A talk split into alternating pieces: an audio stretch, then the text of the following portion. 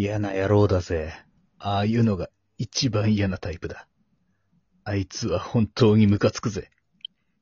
というね、えー、ジャイロのセリフがあるんです。まあ、今回は7分についてになってくるんですが、えー、ディエゴ・ブランドと、えー、ジョニー・ジョースター、えー、ジャイロ・ゼペリ、この3人が登場する、えー、コミックスで言うと9巻、10巻のあたりですね、に、えー、かかってくる内容について。ここもですね、いろいろこう、なんだろうな、いろんな感想が出てくるポイントらしいんですけれども、まあ、今回、そのシーンについてもこれから話しますんで、えー、ぜひぜひ、えー、聞いてやってください。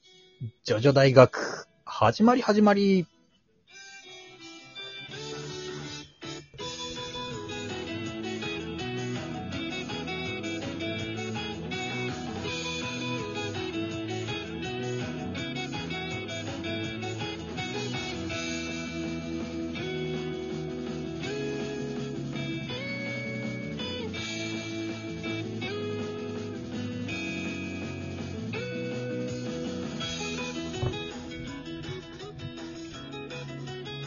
はい、もたちのさん。いはーい、どうも。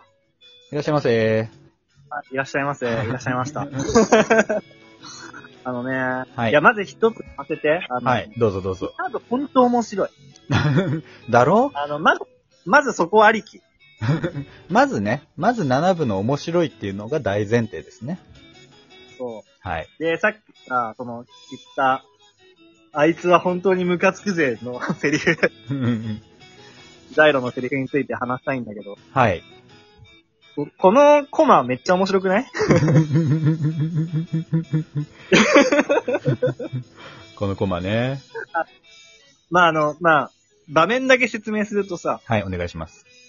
まあ、ジョニー・ジョースター、まあこれレースしてるんだよ、スティールボールワンって。はい、もちろんそうですね。で、えーっと、で、まあ、その、よ、チェックポイントというか、まあステージがあって、まあ、今回、4つ目のステージで、えーっと、ジョニー・ジョースターとジャイ、あの、ジャイロ・ツェペリが、まあ、ゴールをして、1位とかじゃないんだけど、まあ、うんゴールして、で、途中までまあ、一緒にすごい争っていたディオが、ディエゴだね。ディエゴが、はい。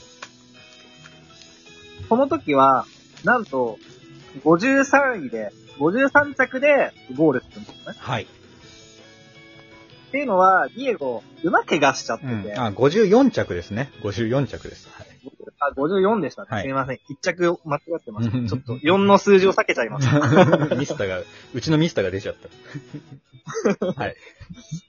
そうまあ、54着で ゴールして、で、まあ、馬が怪我しちゃって、筋肉を痛めちゃって、で、ちょっと上位争いに食い込めなかったと。はい。で、馬をさ、引きながら、歩きながら、とぼとぼとぼとぼゴールしてくるわけだよ。そうなんだよね。そう。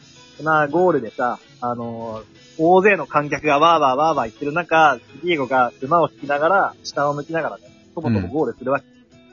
それを見て、ジョニーとジャイロが、まあ、ひそひそ話というか、そう。嫌な野郎だぜ。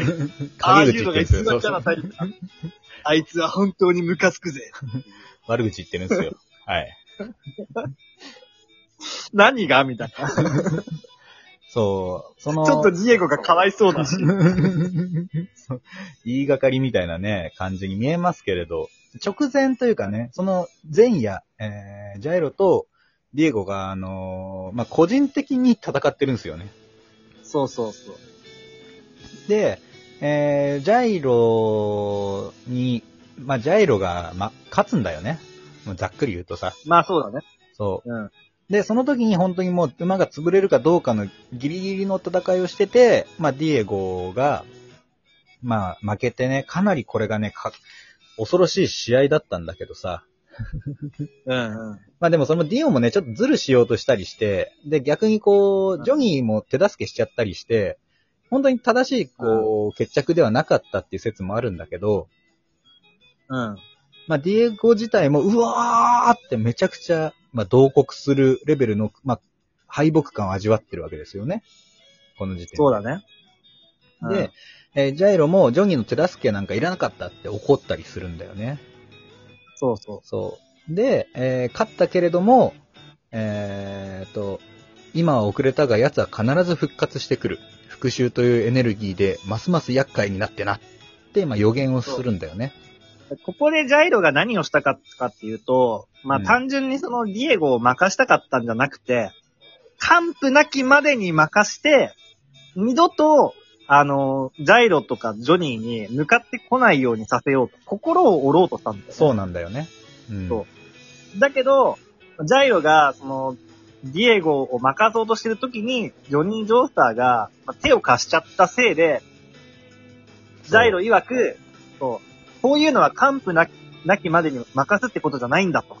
うん。本当にこう、完膚なきまでに任さないと、あいつはまた復讐をしにやってくるっていうことを言うんだけど、まあ、結果その、その場ではディエゴを任すことができて、うん。ディエゴが馬も怪我しちゃって、レースも、まあ、まともにできない状態になっちゃって、はい。敗北感味わうんだけど、フォースステージで、まあ、蓋を開けてみたら、うん。とか、上位争いには食い込まないものの、そう、レースはリタイアせずにそうそうそう。怪我をした馬を連れて、そう、もうリタイアせずに、今、54着という数字を持って、ゴールするっていうところが重要で、はい。そうなんですよ。その、そこを見て、ほら見ろ、ジョニーと。うんリタイアじゃ全然なかったなって。うんジョニーはね、もうリタイアするって言ってたんだよ。はい。馬も怪我してるし。だけどほら、俺の言った通りだろと。リタイアじゃなかっただろって。で、と、と、とぼとぼと 歩いてるディオ、ディオを見て、嫌な野郎だぜ。ああいうのが一番嫌なタイプだ。あいつは本当にムカつくぜ。言うっていう。そう。まあ、そのさ、だから、そこに曰くがあるんですよね。だから、どう、どういうとこが嫌なのっていうさ、そそう。まあ、ネットの方でもね、それについての疑問みたいなのがあったりするんですけれど、まあ、皆う。さん。ヤフー知恵袋にね、投稿されてた。何がムカつくんですかつって。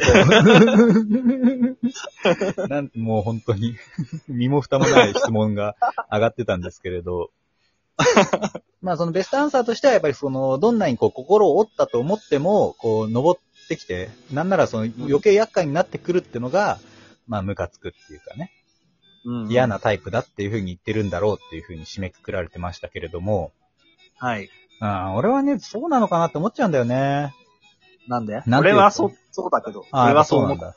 なんかさ、その、ほらな、見ろよ。やっぱり、あの、ゴールしてきたじゃねえか。で、俺その話が終わってて、その、とぼとぼ歩いてくる感じが、なんていうかこう、悲劇のヒーローというか、あの、なんか、こう、同情を買うみたいな歩き方で、そこがムカついたんじゃねえかなって思ったんですよね、俺は。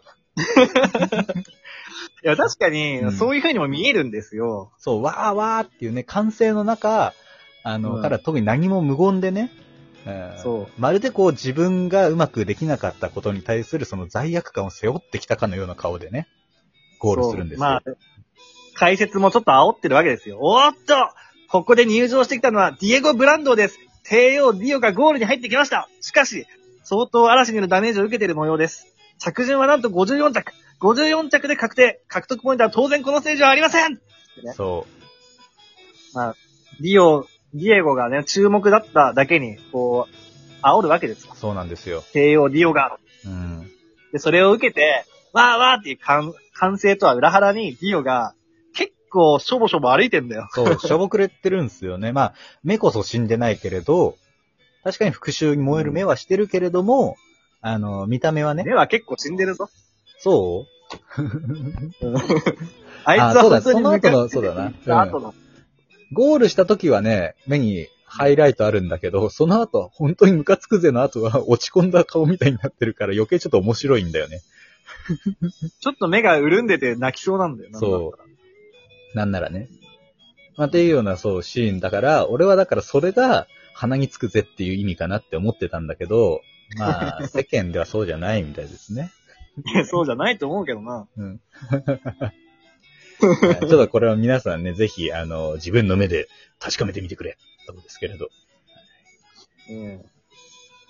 まあまあそうなんですよ。本当にこういうね、あのーサブクエストみたいなのがちらほらあって、そこが熱かったりするのが、あーまあ7部のね、特徴でもあるんですけれど。そもそもね、だって、あの、本編としては、あのーあの、スティールボールランレースで、で、政治の遺体集めっていうのも、もうなんならそれも、なんていうの？まあ、サブクエストですからね。言わ、言ってみれば。はい。はい。で、あの、きちんとですね、その、レースの決着っていうのも、最後は描かれますし、その、政治の遺体関連もきちんとこれは回収がついて、本当にね、まとまってるんですよ。7部は。うんうん。っていうのが、そのなんかね、面白い。8部にないところだね。完成度が高いんだよな、7そうそうそう、な7部はね、本当に完成度が高い。まあ、ところどころね、この前のこのシュガーマウンテンの泉みたいな、矛盾みたいなのもあったりするんだけれど、まあ、矛盾と思うかどうかも人によりますけど、ね。そうだね、そうだね。俺が言うのもなんだけど。とかね、もあるんだけれども、それもひっくるめてもね、まあサンドマン、サンドマン問題とかもあるんだけど、そういうのを超えるね、完成度の高さがあるので、まあ、ただのレースものとか、同窓会とかじゃないんだよっていうのは、今一応言っとく、言っときます。